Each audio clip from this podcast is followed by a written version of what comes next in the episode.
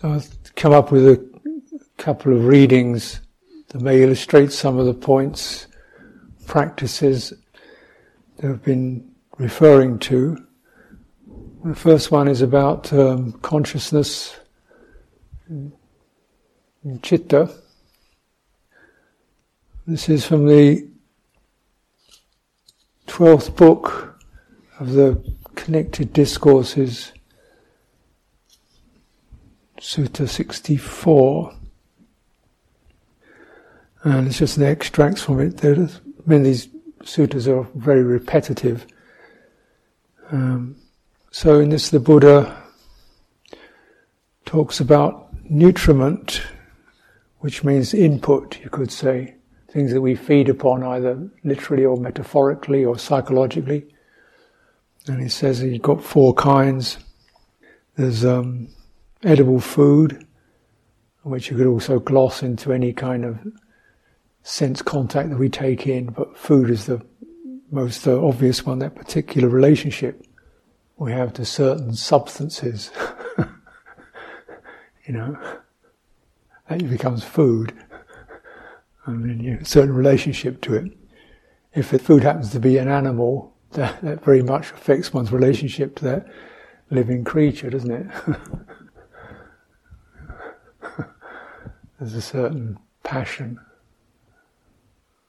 you know, that, that eliminates other other ways of relating. Mm. So this is the disadvantage of nutriment. We think nutriment is nourishing, yes, but actually what it does, it transforms our experience into things that we relate to as as objects that we can get gratified by in some way, and that's uh, you know that's certainly a biased relationship. And if you contemplate relationship to food, we say food is essentially plants, animals, you know, relationship to the natural world is quite biased, isn't it? And if it's not food, and it's kind of like, well, get rid of it. or you know. So there's that passion. We do need to eat, but that passion grips the mind without really even knowing it, and we see things in a certain way.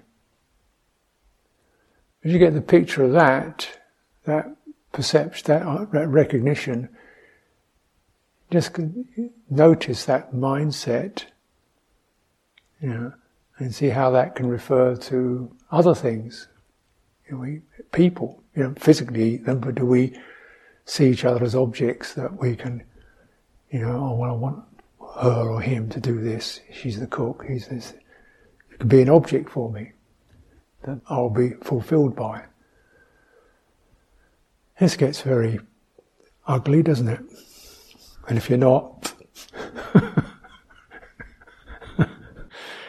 You know, so you just look at that. It's, it's called the word is raga, which Bhikkhu Bodhi translates as lust. That may be a bit too limited. Passion, I would say. Raga, passion.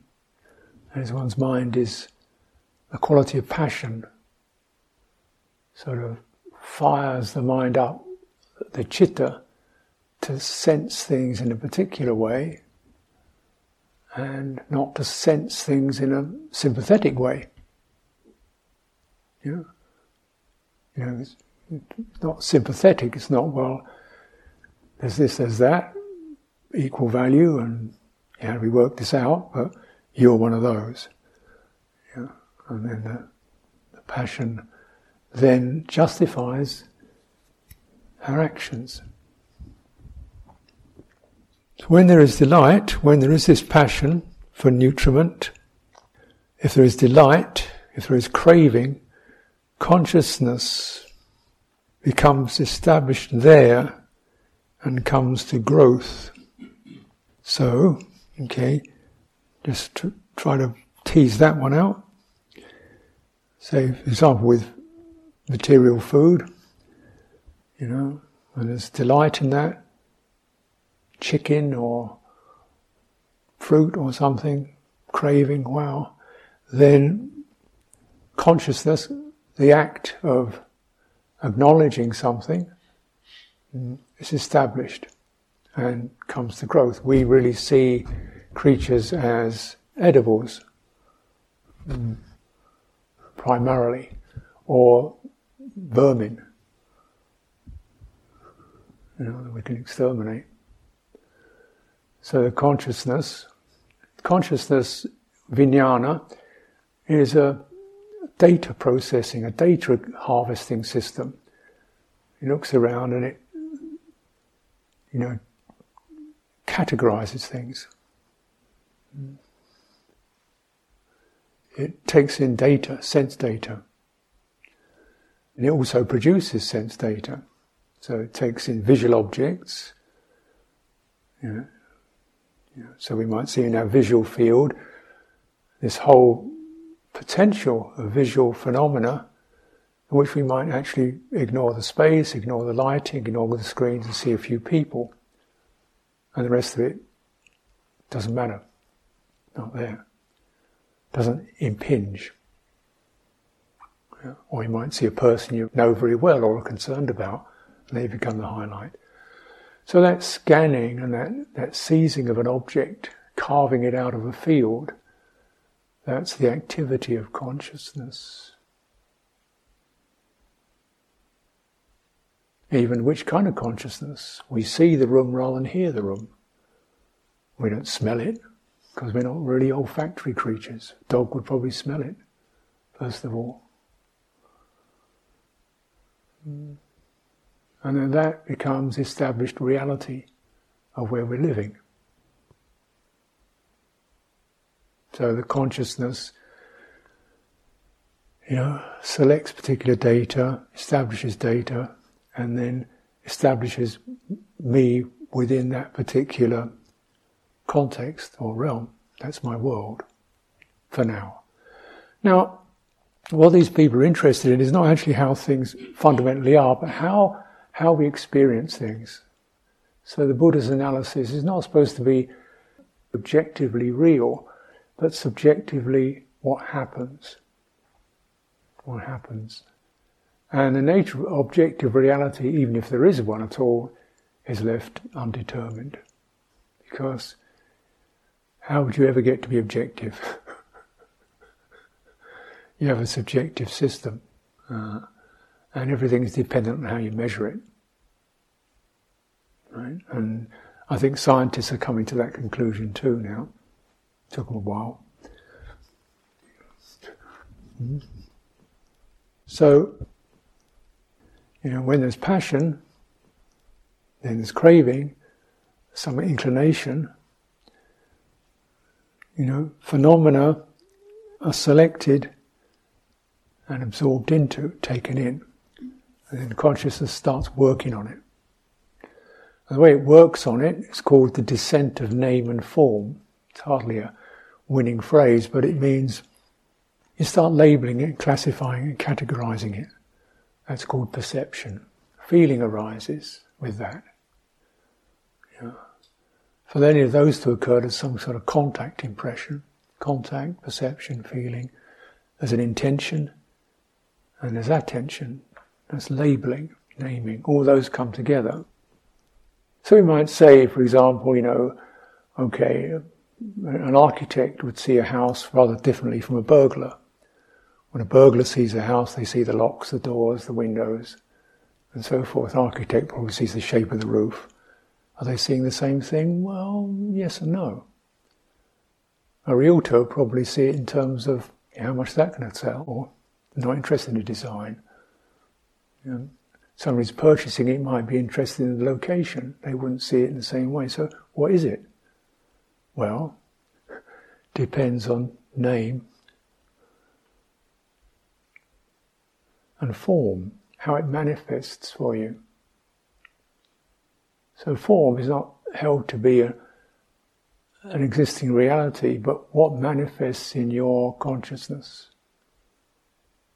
what details you pick up.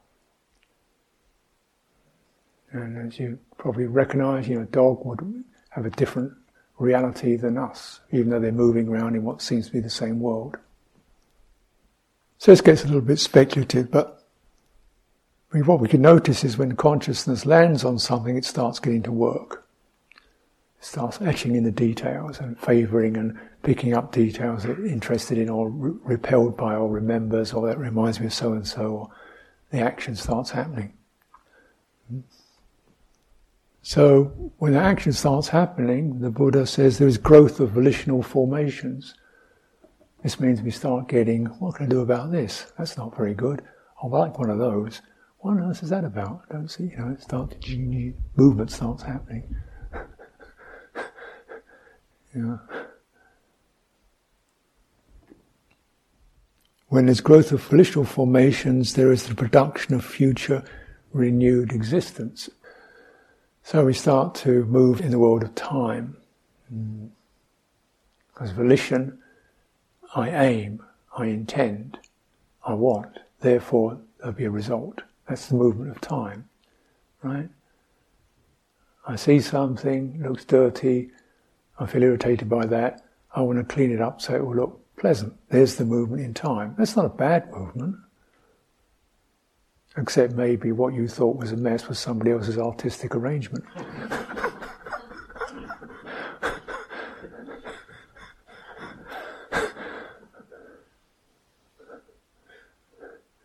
or my tea. Because when I make tea, I put it in a pot, you see. And the idea is you pour the boiling water on it, you make a cup of tea, then you leave the tea there, and you can make a second cup after it. And suddenly you get three or four brews out of that, out of that same leaves. And I always find myself being dogged by tidiers who want to tidy me up and throw away things that I've just put somewhere for later. Because they think it's a mess. That's why I like it like that. It's organic. So that movement in time, yeah, do this, there'll be a result. And this is so, so normal, we don't really ever check it, uh, just that result. And then when you get to the result, what happens? Well, there's another one you're going to do. And another, and it goes on. So this is called rebirth. Renewed existence. Volition, volition, volition. So this is what happens when there's that and this Buddha said, if you come down to it, everything's okay. The, the, the, the, core quality is passion. Since we have sense organs, sense bases, is it possible to see something without this kind of whole process going on? Whereby one speculates what it could be, should be, would be, why it wasn't, where it came from, what we're going to do about it. Would just be as it is in the mind. It was cool. He goes through the same analysis in terms of um, contact. That is, uh, there's a kind of fever for something to get engaged with. And as you could recognize on retreat, we come with uh, an enormous degree of renunciation in terms of contact when there's no television and no cell phones and no da da da, you know, the mind, woof, that's quite a hit. And um, the mind starts contact, contact, contact, you know. And, you know, that search for it. So you see people reading backs of cereal packets and something to engage with looking at ingredients of, of the cleaning fluid.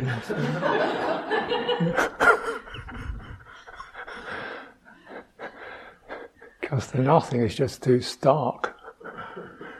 And clearly, when that isn't there, then we start ferreting around in our memories, and, you know, or getting obsessed with other people's clothing or bodies or mannerisms. You know, suddenly become extremely heightened because of that. So again, this is a, a passion, And it's, it's, again, it's so, so normal we don't really realize the pull of that and the agitation of it. And there is something that can recognize that, can recognize that delight, that pull, that agitation. That which is pulled and agitated, passionate, is chitta. It also can recognize the quality of passion because the quality of the heart becomes rather heated or driven or tight or tense or ragged. And if that were not possible, there would be no possibility of liberation. So that when there's dispassion, you know, contact comes and goes, and there isn't that seizing or repelling or judging or what happens. Oh. Consciousness not established on that particular phenomenon, doesn't get agitated, doesn't start creating a world out of it, and we don't go down these these uh, rabbit holes where you get into some detail and just snaking around inside some incredible piece of detail, remembering it, fantasizing about it, judging it, thinking, "Wow, you got really busy there, out of nothing." mm. The nutriment of mental volition, mano sanchetana. It's an interesting one.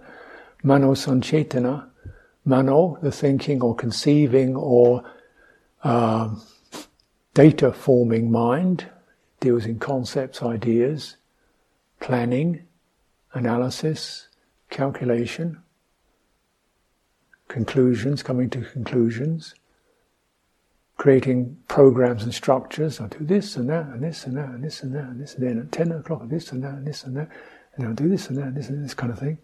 And there's a drive within that. There's volition to get through that list of things to do or to do these things that the mind has created. Yeah. And the Buddha in a striking image likened this. He says, Manasanchetana, just imagine two big, strong men grabbed hold of a weaker man and dragged him towards this blazing charcoal pit. blazing charcoal pits, which seem to appear here and there in the Buddha's discourses. would that man struggle? Yes, he would. Could he get away from him? No, these two men would be dragging him towards the charcoal pit, blazing charcoal pit. This is Manasanchetana. It was very graphic. So the little fellow who's being grabbed is the chitta, and manosanchetana is obsessive thinking. obsessive thinking, driving on, thinking, creating, analyzing, structuring, programming, planning, calculating, analyzing, you know. And it's dragging the chitta towards this fire of mental proliferation. Mm. And it's willful, like two strong men and there's a delight in it because I'm really getting things done. I'm really getting on the track here. You know? And in meditation, okay, I'm going to my list, that's seven o'clock I do, do 45 minutes of metta bhavana, but then I'll sneak in 15 minutes of karuna at the end of it, and then I'll do my half an hour straight with vipassana, then I nip into Dzogchen for an hour or so, just spacious awareness, then I better get out and do a bit of walking meditation and you know, kind of structure a whole day. And it gets very busy.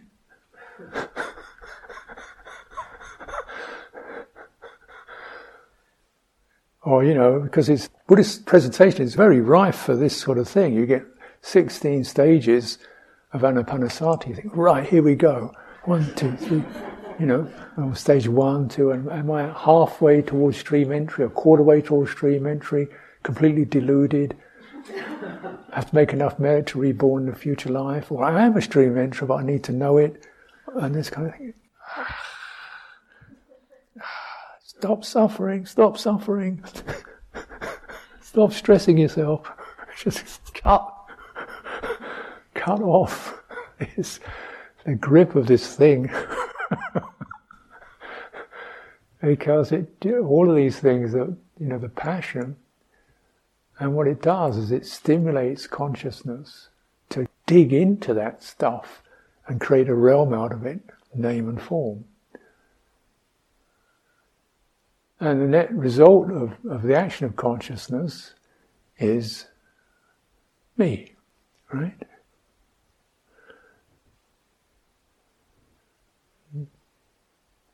So one can very heightenedly self-obsessive.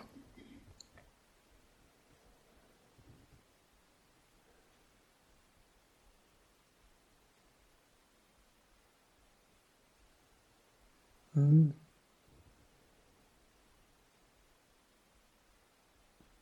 And uh, the Buddha, on one occasion, says, when you don't intend, when there's no planning and no intending, consciousness does not become established. Mm. So this process of sancetana, chetana volition, sun connected to mano, the thinking mind connected to volition. You know, where the thought arises, action. Great idea. Great idea. Oh, this and that. And I'll get this done, then I'll be I'll get that sorted and then I'll be. You'll be stressed, essentially. Because if you read it, you can feel exactly that's what's happening. So you're shifting out of the delusion that passion generates. How does this feel? This feels pretty driven. And if it's driven, it's not going to stop. Driving doesn't get you anywhere, apart from more driving. So the last one is consciousness itself, which is kind of uh, searching for data to process.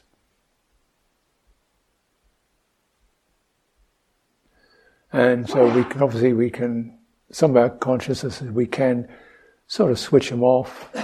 Nose consciousness not really a problem. Tactile, uh, um, tongue not much of a problem. Hearing a little bit visual consciousness, close your eyes. Mind consciousness does not switch off without some deep practice. Yeah. Mm. And it's the sense of dispassion around the various data that arise.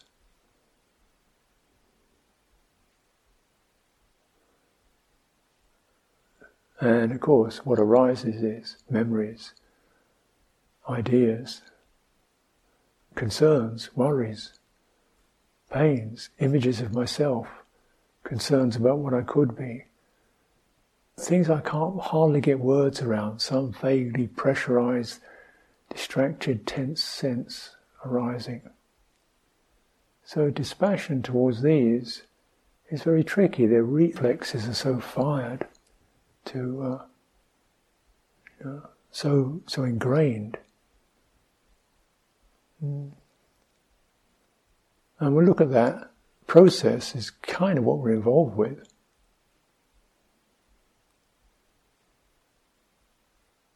The Buddha gives this image.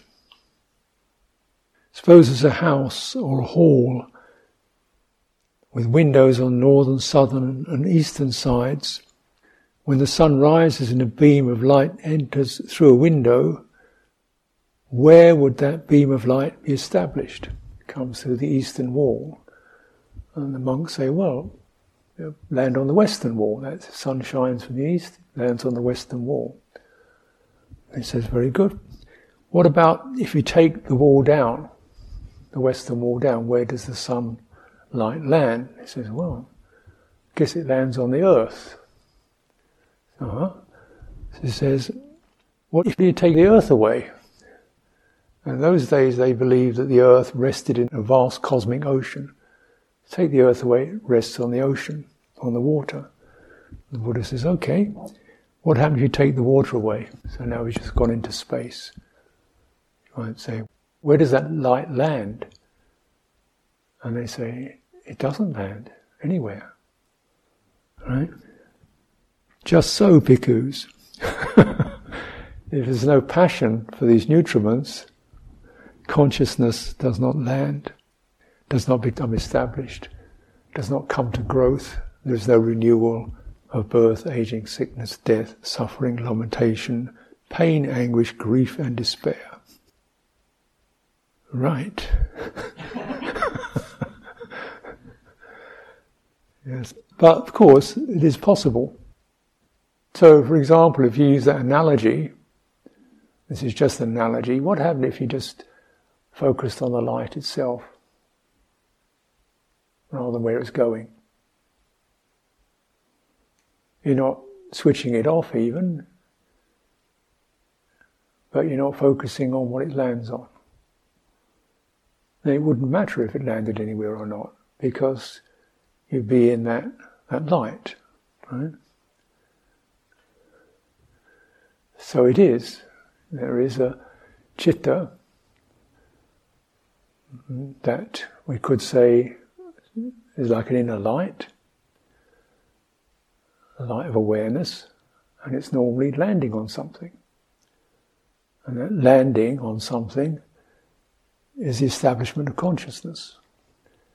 Now, if one's attention is almost reflected back to the knowingness, the awareness itself, maybe it doesn't have to land or anything. It doesn't have to be a thought, a sight, a sound.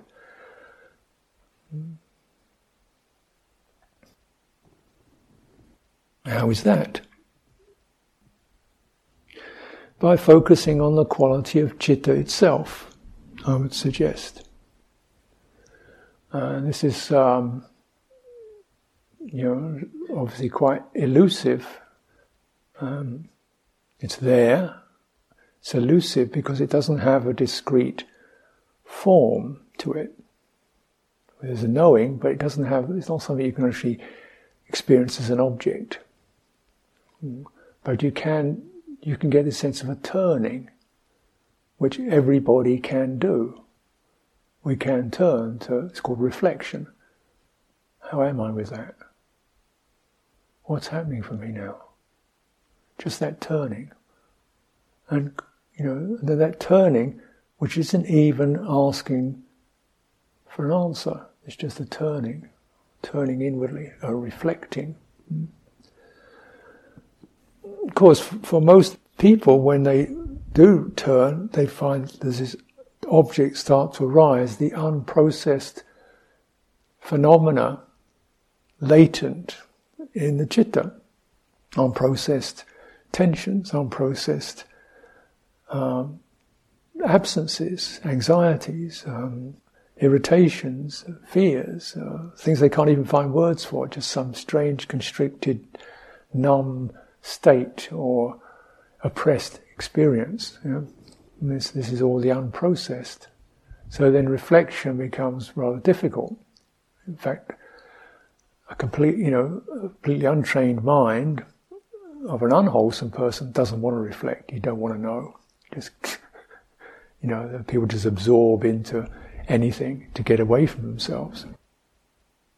But for people who you know, who haven't got this heavy karmic burden, who can make a reflection and a sense of, yes, that wasn't so good, but, you know, you know, one can not be overwhelmed by it. One can actually bear honestly with it and start to relate to that in a steady, spacious, non-reactive way. Dispassion. Mm. And this involves a certain unhooking from the data. Viveka, non-bonding, not being bonded to. The vi is a separative prefix, so you can step back from from that lock and reflect on the experience. Oh, it's what it's doing in terms of chitta. You know, it's stimulating, oppressing, uh, frightening, you know, numbing. And it still is rather difficult. So in some of these teachings we've seen the Buddha recommending, well, okay, let's just do something that Chitta will find agreeable to get it into reasonable shape. So we cultivate virtue and so forth, and then we do this thing called meditation. And he said, well, some, something pretty easy that everybody can do, doesn't take any effort. Yeah, like breathing, everybody can do breathing, doesn't take any particular effort. It just happens by itself. You just relax and feel yourself breathing in, and that's fine. You know, I can't breathe, I can't breathe. I can't breathe. What do you mean can't breathe? I was breathing okay till I got mindful of it. Then when I was mindful of it, I started to get tense and uptight. Oh. because something happened. Something happened was that we lit up that tendency to get engrossed. Uh, and the attention narrowed onto something in a way that was not reflective and cool. It was narrowed, and it wasn't a decision. It's just that's the programming of attention.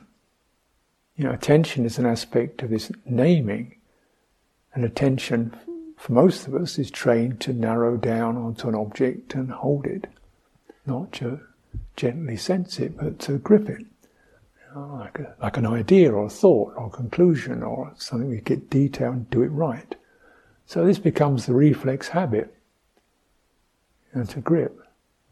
And then when you're encouraged to pay attention, then really grip.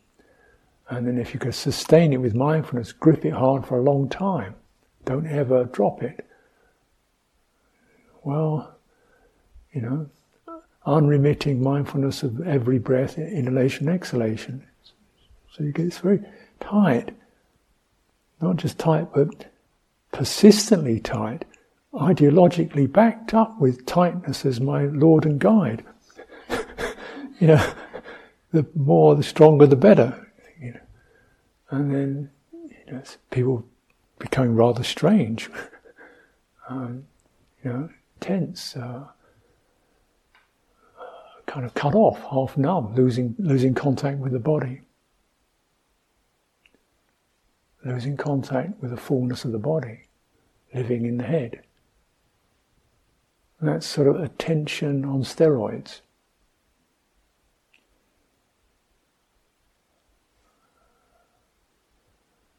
Attention is needed. Yeah. Intention. Intention. May I approach this calmly, coolly, noticing what I can notice, keeping the chitta in mind, encouraging the chitta, encouraging the heart. What's suitable, what's comfortable, what's manageable, what kind of effort is it capable of? And we can build that up as it gets stronger. What kind of effort is it capable of within the range? And we just practice like that. There's a feedback. If you do some of it, it gets stronger. Yeah, it gets clearer. And you begin to cultivate like that. There's a growing into it. And we get past the idea that we're going to, you know, get into a meditation program and get it right and come out at the end of it having got good grades or something like that. Mm become a stream enterer.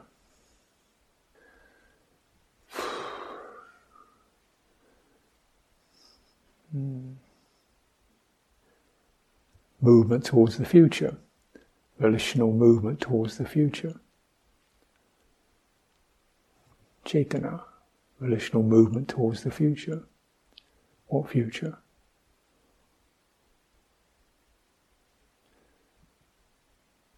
So, really arranging it so that one's attention isn't adding things up, reaching forward towards the future.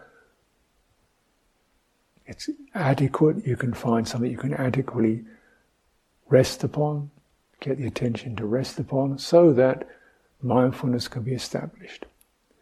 The ability to stay with something and listen to it dispassionately. Stay with it, listen to it, take it in. Uh-huh. So the chitta is able to hmm, adjust. Hmm. This feels calming, cooling, steadying, brightening. Hmm. And through this process, happy. As we saw in our reading the other day, person, this is um, 4710 the Samyutta. Mm, directs, so when the bhikkhu mind is overwhelmed with sluggishness or passion of something or the other, mind is distracted, he directs his mind towards some inspiring sign. Could be an out breath, it could be the sense of a body sitting here steadily, sheltered, protected, stable, you know, feeling comfortable, no pressure, sitting under a tree, you know, these are signs, nimittas. So we feel, ah, one is gladdened. We find something that lifts you up, that gives you some support. Okay, take it there. Drinking that quality in, the citta takes on that quality of feeling supported, nourished, comfortable by the sign, by this sense, felt sense the chitta is arriving at. I feel supported, I feel steady, I feel comfortable. And it's not associated with physicality, it's associated with the chitta's sense of being able to rest into something. So these are properties of the chitta itself. The heart itself provides the sign. As it lingers on something that's steadying. As it opens, it becomes more sensitive, assured, and it can pick up subtler qualities such as breathing in and out, or this is the example. And in this case, the bhikkhu directing his attention that way, directing his mind that way, experiences happiness, gladness, mind becomes unified, and so forth. And the Buddha says, Yes, very good. And from that position, it contemplates feelings, pleasure, pain, contemplates body, contemplates this, that, and that. So his mind is not closed down, it's actually assured in itself, comfortable in itself, settled in itself, and now it can review experience. Mm-hmm. This is body. It's this body is what? Series of phenomena, bodily phenomena passing through. It's not mine, it's just this. Hmm? There's no intensity around that. And practice, beginning perhaps to work with mental phenomena. Know, the, the soreness or the roughness or the tightness or the agitation sympathetically. Citta's nature is sympathetic when it's not impassioned.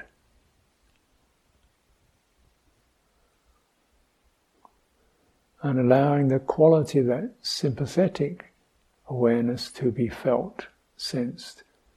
This allows phenomena to unravel. It's not necessarily always that pretty, but it is very relieving to witness one's fears and anxieties kind of move through and eventually pass on. Because you're not engaging with them, you're not resisting, you're not fighting with them, and you're not creating a self out of them. And you abide, Citta remains abiding in its place of steadiness. So I'm using that quality of breathing in and out as a sign that provides that. Walking, same thing. Doesn't matter. So the Buddha says, yeah, okay, that's all good, but then there's also development without direction. So he's been directing his mind without direction, not directing the mind outwardly. A bhikkhu understands my mind is not directed outwardly, it doesn't. It's really just resting in itself. It is unconstricted, before and after, liberated, undirected. So, really dwelling in this uh, spaciousness and uh, um, not going anywhere, citta, spacious, receptive quality. It's not directing anything. It's just receptivity and then that receptivity, experiencing phenomena arising through it, passing through it. Same results. I am happy, I am clearly comprehending, I am mindful. So the Buddha says, you know, you can practice either of these, but the sense one has, and it's, is that first of all some direction is needed, you know, to, to get a sense of the citta being able to distinguish itself easily from the phenomena that come cascading in, become dispassionate towards them, find its own ground, and then begin to open into total receptivity, um, which means it's a lot more selfless. Because wherever there's direction, there's a director.